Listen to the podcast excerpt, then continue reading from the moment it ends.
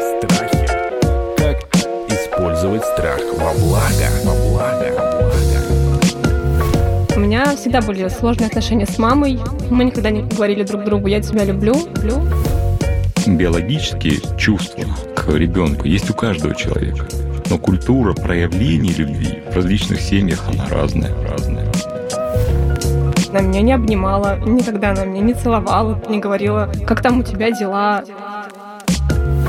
Возможно, ее проявление любви были в чем-то в другом. Купить куклу, записать на секцию. А вот обнять и поцеловать, скорее всего, не научили ее, и она, может быть, испытывала какие-то препятствия к этому. К этому.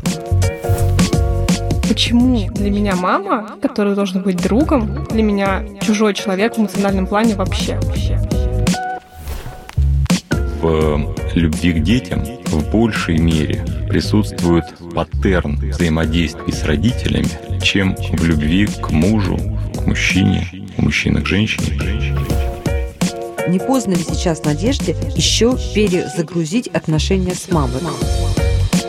Здравствуйте, это подкаст «Страхи и ошибки». Мы продолжаем наш новый сезон. Мы снова вернулись в психологию, и в этом сезоне мы говорим о детских травмах на тему, ну, настолько же беспощадную, насколько драматургическую, наверное, драматургически неперебиваемую никакой литературой, никаким кинематографом. Потому что то, что случается с нами, друзья, в нашем детстве, это бесконечный колодец сюжетов для самых-самых-самых впечатляющих произведений, но если бы всю нашу жизнь можно было экранизировать, то, наверное, не было бы времени жить, а только бы мы смотрели друг про друга и читали.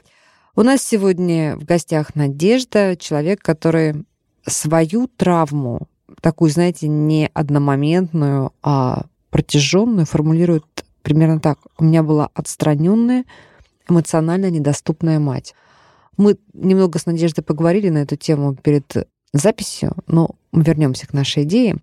А партнер и куратор этого сезона, когда мы говорим о детских травмах, психотерапевт, руководитель экспертного совета Международного института психосоматического здоровья Сергей Мартынов. Здравствуйте, коллеги. Здравствуйте. Ну что, Надежда, мы с вами о чем мы поговорили? Давайте расскажем. Да? Мы, мы с вами немножечко краем крыла коснулись э, темы, почему вот то поколение послевоенных и после послевоенных мам были... Это моя личная статистика. Может быть, она не, не очень корректна, но это мои наблюдения. Очень многие из них были холодные в проявлении своих чувств именно к детям. К внукам немножко по-другому. К детям. Не потому, что они меньше любили, не потому, что они были меньше вовлечены, не потому, что они не испытывали каких-то нежных чувств, а просто вот это была какая-то, видимо, коллективная травма, трансформирующаяся вот в такое отношение к своим детям. Какую-то сдержанность, не баловать, не зацеловывать, не заласкивать. Может быть, не во всех семьях, но довольно частая история. Не знаю, ваш ли это случай, нам поможет в этом разобраться Сергей. Ну, давайте вашу историю. Здравствуйте. У меня всегда были сложные отношения с мамой. Мы никогда не говорили друг другу «я тебя люблю». Я росла, и моим воспитанием больше занималась бабушка. А вы с мамой жили? Да, я жила с мамой, мы жили без отца. Ну, то есть, и вообще... Мама и бабушка, и вы втроем. Да. Угу. Одно время мы там переезжали на квартиру, друг... ну, там жить отдельно, а потом в пять лет, когда мне было, мама вышла замуж, и мы уже жили с отчим, соответственно, моим, но у нас с ним были тоже не очень хорошие отношения в силу того, что... Ну, я могу это списывать на силу того, что он работал в полиции, такой был строгий дядя, милиционер. Милиционер. Да. У него, конечно, был ребенок взрослый, ему там уже было на тот момент 18 или 19 лет, mm-hmm. но как-то у нас с ним отношения были не очень близкие. Но, но он не обижал вас? Он меня не обижал, нет. Мы с ним как бы иногда хорошо общались, иногда не очень хорошо общались. Но для меня как бы самой такой большой травмой было то, когда они разводились. Мне уже было на тот момент 15-16 лет. Он уходил сам из семьи, как выяснилось, там у него появилась другая женщина. Это уже выяснилось после того, как произошел вот этот конфликт наш. Ну, там он ко мне начал уже не очень хорошо относиться. И э, в итоге главной причиной ухода было то, что якобы твоя доченька, прям так было сформулировано, твоя доченька, я не могу с ней наладить отношения, мне с ней сложно. И якобы это стало основным каким-то его посылом для Класс. ухода. Пере- Хотя- переветила обезьяну. Класс. Хотя как бы Отлично. потом выяснилось, что уже у него была другая женщина, и там уже другая семья потом создавалась. Мгм. Ну, как бы, конечно, на мне это какой-то травма все равно отложилась, но с мамой мы об этом не разговаривали, опять же, как и не разговаривали с ней о моем отце. Но мама не упрекала вас в этом? Нет. Не говорила, что из-за тебя мы развелись? Нет. Мгм. Ну, то есть даже если были какие-то там ссоры, то есть она всегда была на моей стороне. Ну, то есть там она никогда не говорила, что там он прав, а ты как бы вот иди отсюда. Она Нет. была на вашей стороне? Да. Что вас беспокоило? Что она не была нежной, ласковой с Но вами, при не этом как бы с обнимала, не была мамой- тактильной? Да, но при этом и с мамой, то есть мы никогда она меня не обнимала, никогда она меня не целовала, то есть никогда не говорила, как там у тебя дела. Ну, конечно, это было на каком-то бытовом уровне, как сейчас это происходит, то есть я там приезжаю домой к себе в город, там на выходные, и я прихожу домой, просто там кладу вещи, она меня спрашивает, когда ехала? Я говорю, нормально. Что новое? Я говорю, ты ничего. И просто ухожу к друзьям. То есть у меня желание рассказать ей что-то о себе, желание поделиться там своими эмоциями там в отношениях, если там стою какими-то там ссорами с подругами, если они бывают, или просто какими-то хорошими впечатлениями, у меня просто даже такого желания не возникает. Не-не, подождите, если бы у вас не возникало такого желания, вы бы сюда к нам не пришли. Вот, наверное, поэтому я и пришла. Мне вопрос, почему для меня мама, который должен быть самый близкий человек, который должен быть другом, она для меня чужой человек в эмоциональном плане вообще. Ну, то есть даже какие-то решения, какие-то крупные покупки, которые я там делаю, например, там, когда я покупала машину, например, или когда я там переезжала там на время жить в другую страну, я и говорила об этом вообще в последнюю очередь. В серии «Я завтра уезжаю» там, или «Я вот уже купила». Ну, то есть вот эти все переживания, какие-то эмоции, которые вот тоже важны, когда человек совершает какие-то важные действия, я и не хочу об этом рассказывать. И Подождите, неё вы была- не хотите или вы, или вы боитесь этого? не хочу. Не хочу. У меня вот нет почему-то к ней вот такой вот любви, которая должна быть. И даже у нее какие-то странные реакции на то, что я делаю, они меня начинают еще больше вот выводить из себя, так скажем. Это когда, например, там я купила машину, ко мне приехали друзья, ну, то есть я их позвала, они со мной ездили покупать, потом приехали вместе, и я позвонила маме, сказала, выходи там во двор, что-то интересное будет. И она выходит, посмотрела на машину, там начала вроде как проявлять эмоции, плакать, и у нее был первый вопрос, а ты впишешь меня в страховку машины? Ну, то есть не я за тебя рада, доченька, иди я тебя поцелую. И то есть какое-то вот как будто бы потребительское отношение, ты мне впишешь страховку. И стоят все мои друзья, и мне просто хочется плакать от того, что вот настолько как бы не, вообще не было никакой радости.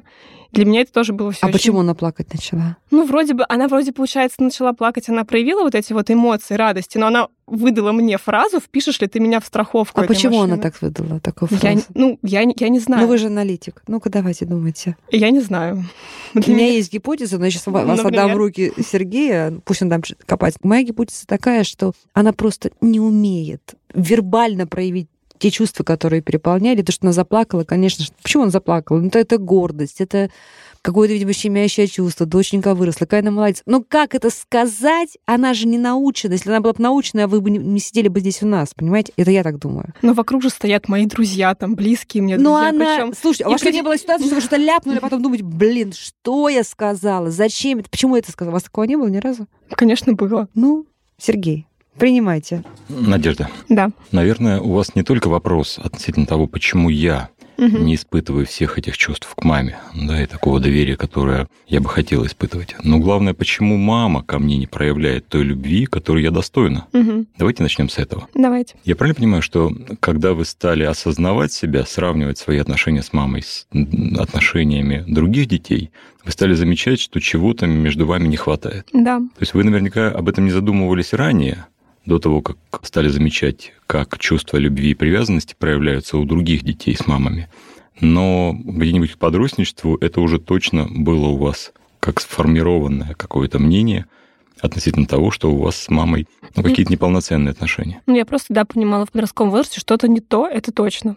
Как вы реагировали на это? Вы как-то маме пытались дать понять, что что-то неправильно в ваших отношениях? Вообще не пыталась. Ну, то есть вот в период, когда у меня был такой возраст там с 14 до 18 лет, у нас не даже очень много конфликтов было. То есть если даже там бабушка говорила, вы там как кошка с собакой постоянно. То есть если что-то было не так, я сразу с ней ссорилась. Ну, то есть, причем такие конфликты были, я прямо кричала. И улаживание конфликтов это было не разговор о том, что произошло, а просто я там молчала и проходила там два дня, и мама сама начинала там, будешь есть. Все.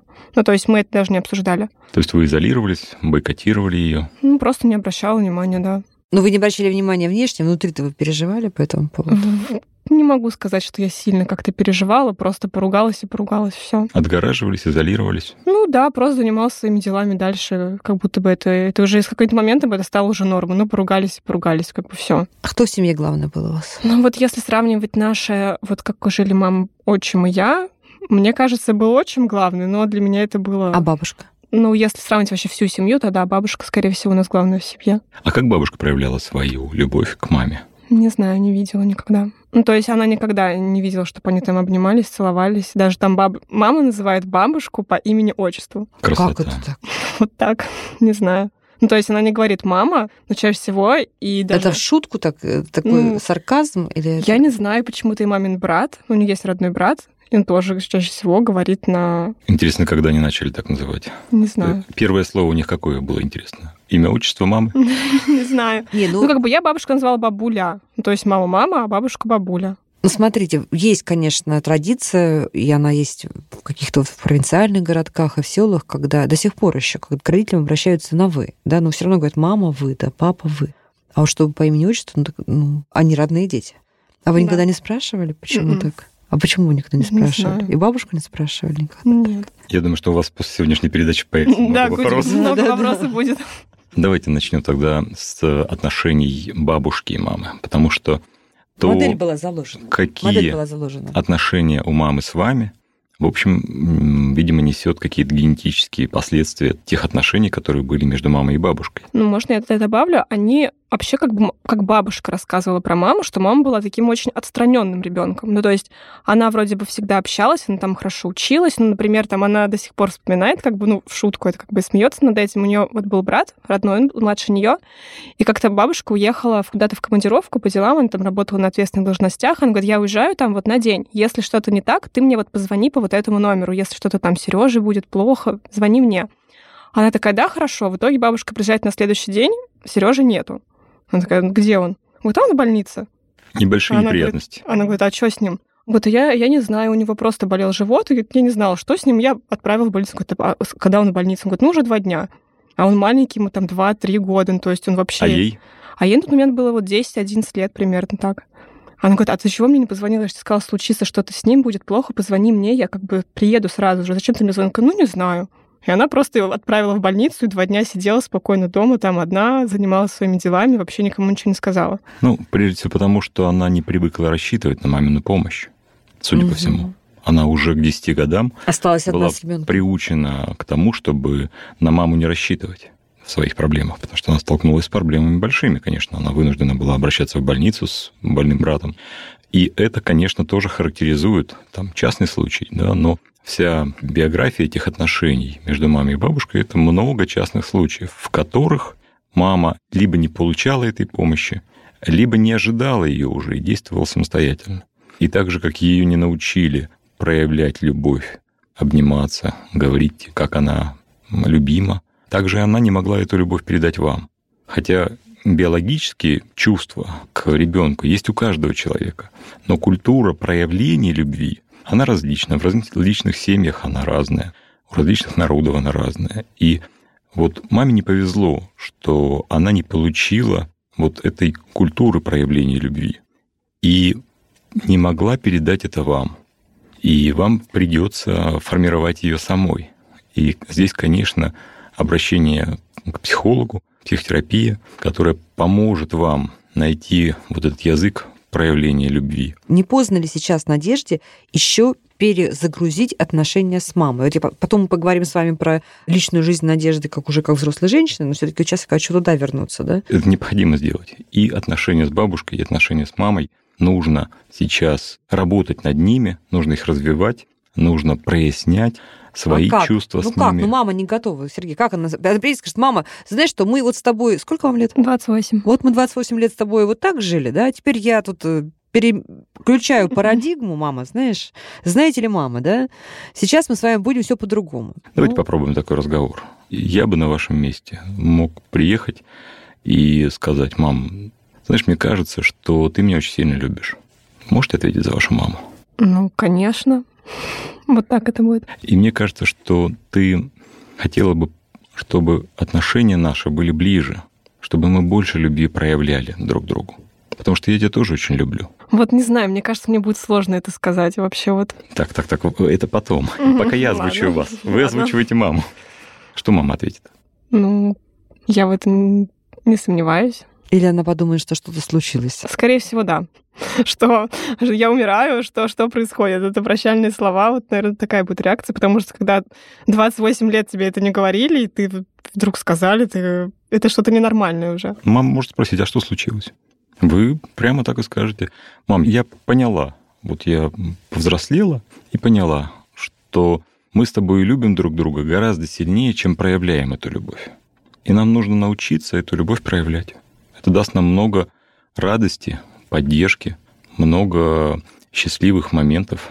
А как этот разговор изменит? Ну хорошо, он, ну, он- хорошо, он- мы сказали, и как бы я все равно вот мне уже настолько это непривычно, когда вот то же самое, что чужому человеку начать это говорить, хотя как бы вопрос в том, испытывал ли я действительно такие эмоции, чтобы это произносить вслух. Знаете, каждый мужчина признавался в любви к женщине. Да. Это тоже, в общем, признание в любви к незнакомому человеку, ну, точнее, знакомому, но при этом нечто новое, да, какие-то новые отношения, формирование их. Тогда Наверняка вам, вам тоже признавались в любви мужчины. Конечно. И это был какой-то ход неожиданный, который менял ваши отношения. Кого-то вы отвергали, кого-то принимали. Надеюсь. Было и так, и так. Прекрасно. То есть у вас есть такой опыт. Мгм. В данном случае вы не в такой ситуации неопределенности, как те мужчины, которые признавались в любви к вам. Ситуация гораздо менее опасная. Вы будете признаваться в любви к вашей маме. Можно тогда вопрос, вот вы сказали просто про мужчин, почему тогда мама же была в браке, она жила с мужчиной, потом, ну, они развелись, был еще мужчина, то есть почему она могла мужчинам, каким-то мужчинам говорить, что она их любит, какие-то эмоции, ласку, заботу проявлять, а к своей дочери она делать этого не могла. Это хороший вопрос. Дело в том, что это немножко разные объекты для проявления любви. И в любви к детям в большей мере присутствует паттерн взаимодействий с родителями, чем в любви к мужу, к мужчине, у мужчины к женщине, поскольку это немножко другой категории проявления, которые ближе к сексуальности, к таким животным чувствам. А любовь к детям, она ближе к такой культурной, традиционной, сформированной в отношениях со своими родителями. Отношения любви и привязанности с родителями, они далее транслируются детям. И если кто-то недополучил чего-то на этапе своей родительской семьи, то нужно чему-то обучиться в психотерапии, чтобы отношения любви и привязанности были здоровыми своей семье, которую вы будете создавать. Ну, то есть я правильно понимаю, что одно это то, что заложилось с детства, и оно уже было неверное, а второе это любовь к мужчине, например, это что-то новое, что вот ты сам на себе пробуешь, и потом... Да, здесь э, больше экспериментирования Мгм. и больше подстраивания под конкретного человека. Дело в том, что ребенок не может привнести, ну, мало привносит нового, а человек э, противоположного пола, он привносит всего себя уже сформированным своим опытом, и здесь много языков любви, которые начинают работать в отношениях э, мужчины и женщины. Мгм. Они как бы разносторонние. Там и телесная, и эмоциональная, и интеллектуальная часть. Но, с другой стороны, тоже, я же родилась у нее, когда ей было 25 лет, то есть довольно-таки сформированный человек, она тоже могла проявлять свою любовь, если бы она хотела бы этого.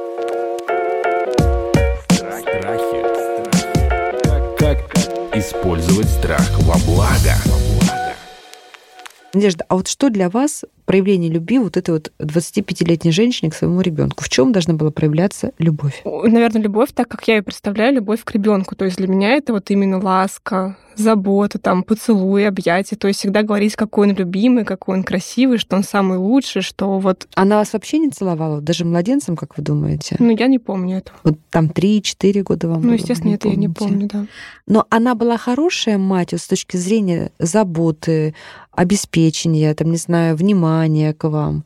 На утренника на вас собирала? Нет, ходила к вам в всегда- школу на утренник? Да, нет, это, это всегда было, что я там всегда в каких-то платьях ходила, то есть в целом я там занималась в каких-то секциях, ну что-то делала. Ну, то есть такого не было, что там все, иди гуляй, я пошла под работу. Нет. Она переживала, если вы там задерживались э, на улице, например? Ну, вообще, я, у меня есть такое вот с детства воспоминание, когда детский сад, она меня водила в детский сад, а потом ехала сразу на работу, и она меня не доводила прям до конца, до двери, а, ну, как бы у ворот. Ну, как бы все, и пошла. И, естественно, один раз подошла такая ситуация, я шла, и у меня такие варежки на резинках были из куртки, я шла ими, размахивала, и подбежала собака, ну, как бы за варежку уцепилась и на меня набросилась. А она-то уже ушла, потому что наш меня довела до конца. Ну, естественно, потом бабушка с мамой начали ругаться, зачем ты так сделала, ты не могла довести ее до конца. Ну, то есть, видимо, это то, что я помню. Но, видимо, были такие моменты, что она вроде бы любила, но потом дальше давай сама иди. Вот, возможно, это было так. Я не могу помнить. Я просто к чему мой вопрос, Сергей, что, Мгм. может быть, я почему-то уверена, что мама любит э, Надежду.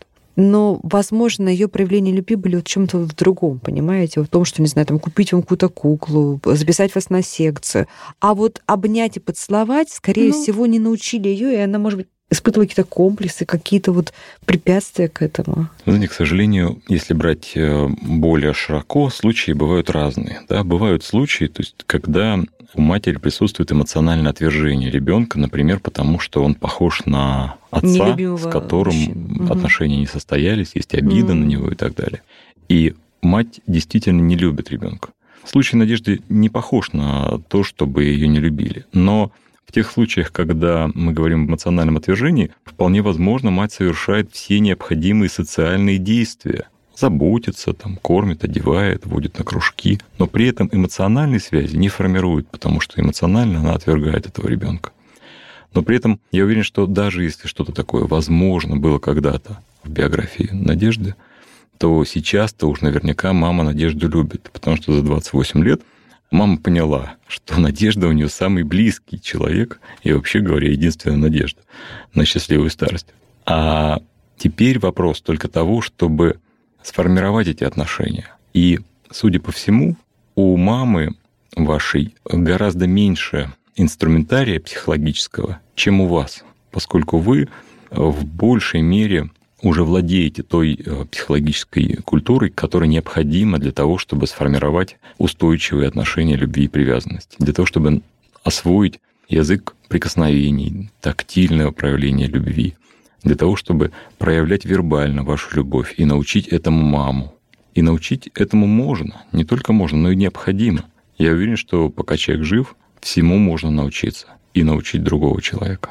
Если эту проблему Надежда не решит, или человек, у которого похожая проблема, как может, какими изъянами или проблемами может это проявиться в личной взрослой жизни Надежды, в отношениях с мужчиной, с ее детьми собственными? Вы знаете, мне кажется, что вот такой опыт формирования отношений с мамой, который у вас начинается с сегодняшнего дня, он поможет вам увидеть какие-то свои проявления уже с вашим мужчиной и особенно с вашими детьми и скорректировать их на этапе, когда они еще не стали там, привычками, когда они еще не стали привычками разобщения, избегания, бойкотирования и так далее, да, то есть такого отгораживания.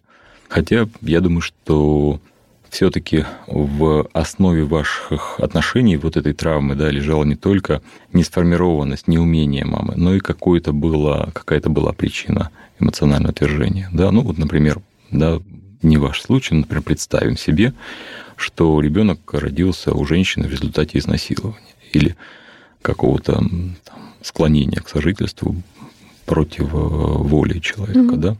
Результатом стала там беременность, да, и рождение ребенка, о котором женщина не мечтала, о котором женщина не, не, не хотела, не, не говорила со своим мужчиной, да, и не было всей вот этой вот преамбулы, да, и прелюдии, которые обычно сопровождает рождение ребенка и называется сейчас по-умному там, подготовка, да, там формирование и все остальное. Если не перебью вопрос тогда. А, у меня такие бывают разговоры с подругами, там, уже Да-да. там сейчас, что, например, у меня там есть подруга, которая говорит, вот, там забеременеть случайно и вырастет ребенка одной, это вообще такой страх, вот ее страх номер один, что она даже такого представлять никогда не хочет.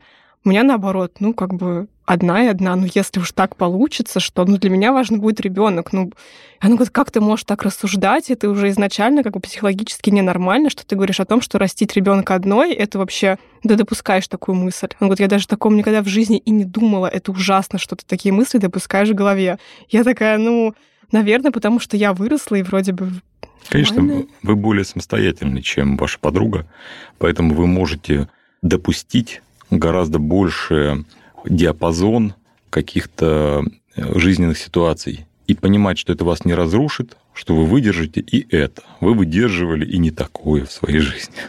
Поэтому это говорит о том, что у вас очень высокая жизнестойкость. У вашей мамы, кстати, тоже. Она тоже укладывала в больницу двухлетнего брата, когда мама была вне зоны связи. И э, здесь э, я думаю, что ваша реакция на мысль о том, что у вас может быть э, так называемая нежелательная беременность, и она будет желательной. И слава богу. Или просто внебрачная беременность, ну, потому конечно, что так случилось. Конечно.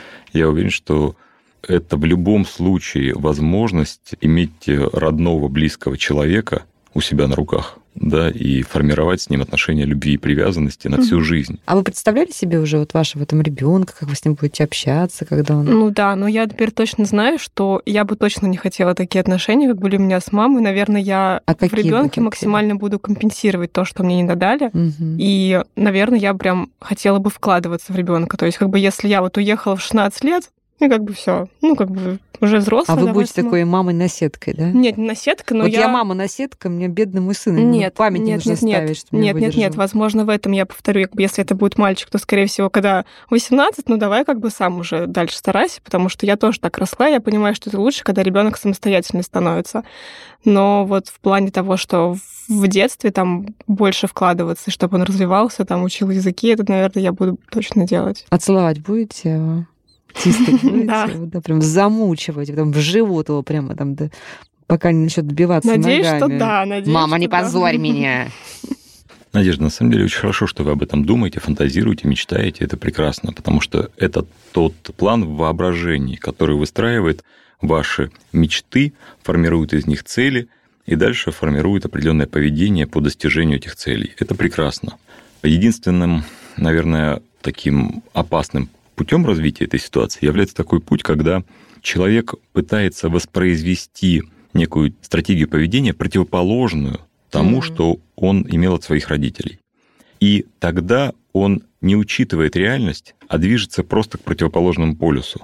А на обоих полюсах мороз. Вы знаете, какая штука? Вот я поразился, когда обучался э, психологии в МГУ там 20 лет назад, я поразился, помню, что первое у меня был шок вот от того, с какими знаниями столкнулся, что одинаковые расстройства у детей, там, например, шизоидность, появляется и при ситуации эмоционального отвержения матери, и при ситуации гиперопеки. Интересно. И оказывается, что гиперопекающая мать, она также точно не дает столкнуться с реальностью ребенку, как и вот это эмоционально отвергающее. И даже более того, оказывается, что эмоциональное отвержение, при том, что ребенок может получить эту любовь от каких-то других людей, там, от бабушки, от дедушки, от дяди, тети, от братьев, сестер, она менее травматична, чем гиперопека, которая накрывает ребенка целиком и не дает ему соприкоснуться со своими потребностями, потому что они удовлетворены до того, как он их осознал. Поэтому очень важно научиться любить и не залюбливать своего ребенка, а принимать э, его потребности, познавать их и помогать ему познавать свои потребности и учить его их предъявлять. И интеллектуальные потребности, и эмоциональные, и телесные. И мне кажется, что первым шагом к этому обучению является ваш разговор с мамой, где вы будете ее этому учить. Угу. И учиться сами, говорить об этом. Это очень крутой опыт, который вам очень пригодится. А есть ли какие-то ситуации или какие-то вопросы, в которых бы вы с чистой совестью, вот просто искренне могли бы обратиться к маме за советом? Вот в чем мама вам может, не знаю, там а, от того, как потушить капусту до каких-то сложных профессиональных историй? Ну, наверное, потушить капусту. Ну, то есть, если сравнивать вот какие-то решения сложные, которые я там ну, сложное решение в смысле ответственное для меня, там, поехать жить в другую страну, там, поступить учиться, я никогда об этом не советовалась. Ну, то есть я всегда принимала решение самостоятельно, потому что я это... И даже после школы ваше первое поступление было без... Я вообще сама это все делала. То есть я сама нашла университеты, которые мне были нужны, сама съездила, подала документы. То есть мама сказала, ну, езжай, как бы все. Она в этом вообще не участвовала. Естественно, была проблема в том, что я... Я-то, конечно, выбрала там 16 лет университета, в которые я не поступила в итоге. И уже проблема была на ней, потому что мне нужно было идти куда-то платно учиться. Как бы там она уже подключилась, там она уже, да, и то я сказала, ладно. Но она я... и сказала, вам теперь расхлебывай сама как нет, хочешь. Она, нет, она, нет, она оплатила, но сказала, ну, может быть, попробуешь на бюджет перевестись. Я говорю, ладно, я буду учиться и перейдусь на бюджет. Я вот спустя год перевелась на бюджет, все таки освободила ее от этого всего. Знаете, от то есть обучения. сложная ситуация. Вот дрова наломали, сложная ситуация. Мама-то пришла на помощь? Там пришла, да. А? Ну, Понимаете? а как бы там получается как? Либо я не иду никуда учиться, потому что я пролетела. Но если бы она подключилась на ранней стадии, когда она мне сказала, ты что, подала документы там в МГУ, там в А вы бы Ранфикс?» что бы ей ответили, когда бы она включилась? Может быть, если бы мне кто-то советовал, я бы к этому прислушалась хотя бы, потому что в, в итоге я это делала все сама, естественно, я ничего не понимала. И, Сейчас вы можете маме позвонить, спросить какого-то вот совета? В чем? наверное, я, я скорее всего, обращусь к подруге, чем к маме. Не знаю почему. А может быть, перед тем, как вы поедете выполнять задание Сергея, с ним сложным разговором, вы все-таки придумаете, о чем вы будете хотя бы раз в неделю маму спрашивать? Я даже не представляю, о чем же я могу ее спросить, потому что я уже настолько сама. я вам говорю, делаю. капусту как потушить. Мгм. Ну, капусту как потушить, конечно, я спрошу. Сергей, ну правда же? Конечно. Вот, А, вот очень сложно начать вот, выполнять ваше поручение, ваше задание сразу с колес. Мне кажется, нужна какая-то им обеим нужна какая-то разминка. будет. Конечно, если вы кого-то найдете в капусте, первым делом сообщите маме. А что бы вы взяли ваше будущее материнство от вашей мамы? Вот я одно уже точно видела, что в трудной ситуации она все-таки не говорит, знаешь что, дрова наломала, вот Мгм. давай разгребай, а я тут руки Мгм. потру. Да мама говорит, ну ладно, что, будем разгребать, да? Вот я бы точно это бы взяла. А что бы вы еще взяли своей мамы? Ну, наверное, она всегда держит слово, то есть ответственность какая-то у нее есть. То есть, если она сказала, что мы там пойдем туда-то во столько, то есть мы всегда в этот день куда-то шли, или даже сейчас там. А вы знаете, какое количество ваших ровесников ходит с травмами, что родители им врали? И помнят до сих пор, как обещали Мгм. поехать на карусель, и наврали, и не поехали. Потому что, ну, были какие-то дела. А ребенок вот такой, как вы, сидит там красивый, успешный, с хорошей работой, а его эта травма раздирает. А ваша мама выполняла свои обещания, данные вам ребенку. Хотя Это могла важно. бы... Ну, поэтому говорю, что, конечно, это бы качество я бы... Ну, плюс она меня приучила там к сильной аккуратности, то есть чтобы дома всегда было все по порядку. Это вот у меня от нее, потому что бабушка у меня так, как бы, ну, а мама всегда все чистота, порядок, это тоже есть. Ну, то есть осталось совсем чуть-чуть, да? Обнять и сказать, как учился. Вы же искренне будете это говорить на самом деле. Ну, мне нужно- глазам, мне, по нужно- мне нужно время, чтобы это искренне сказать. То есть, как бы сейчас, вот мы поговорили, я позвонила, сказала, и такого, наверное, нет. Мне нужно Поэтому я прям говорю, время. начните с рецепта. Мгм. Ну и плюс, наверное, то, что она научила, что нужно проявлять свою любовь поступками. То есть, я, например, я приезжаю домой, там у меня был день рождения, я там приехала спустя неделю, я приезжаю, у меня там стоят цветы и подарок. Ну, то есть она при этом мне не сказала. Ну, то есть она это делает поступками. Соответственно, я там в отношениях также начинаю проявлять любовь. Не то, что я говорю, там, я тебя люблю. Я начинаю делать какие-то, ну, там, приятности. Как бы кто-то это понимал, кто-то это, ну, как бы спасибо. И не понимаю, зачем я столько много делаю ради человека, зачем я настолько в него вкладываюсь, когда я не могу сказать просто «я тебя люблю». Все. Действительно, у вашей мамы присутствует такой прагматизм, который вот можно потрогать руками. Да, и то, что можно потрогать руками, это реальность. А вся вот эта вот психологическая лабуда про отношения, про эмоции, про интеллектуальную близость, это все она не воспринимает как реальность. Но мы-то с вами понимаем, что реальность, э, которую можно потрогать руками, она отнюдь не важнее для человека, чем э, реальность отношений, чем реальность чувств, эмоций. И вам эту реальность нужно открыть ей, потому что она этого не понимает. Она этого не чувствовала от мамы, это ей не было передано, и в итоге она не может, ну, не смогла вам это привить. Вы этому обучились, судя по всему, из более широкого культурного контекста, да, из того, что вы наблюдали у других, читали в книгах, видели в кино, и вы понимаете, что вы недополучили. И сейчас пришло время это раскрыть, это богатство для мамы. Мне кажется, путь ясен. Хорошая Путь история. ясен. Да, хорошая история. Ну что, друзья, мы с вами сегодня покопались в сундуке нашей надежды во всех смыслах и посмотрели на ситуацию, когда нашим мамы, родители кажутся нам отстраненными, эмоционально недоступными, и это остается глубочайшей бороздой в нашем мире, в нашем мироздании, на нашем сердце, на, в нашей душе. Но не все так плохо на самом деле оказывается. Все можно еще поправить. Я желаю этого и Надежде, и тем из вас, дорогие друзья, кто узнал свою историю в истории Надя. Ну а мы вместе с куратором этого сезона, в котором мы говорим о детских травмах, Сергеем Мартыновым, психотерапевтом, руководителем экспертного совета Международного института психосоматического здоровья. Ждем ваших историй, ваших кейсов. Приходите, вместе поразбираем сундуки и шкафы. Наталья Лосева, подкаст «Страхи ошибки». Подписывайтесь на подкаст на сайте ria.ru в приложениях подкаст с Web Store и Google Play. Комментируйте и делитесь с друзьями.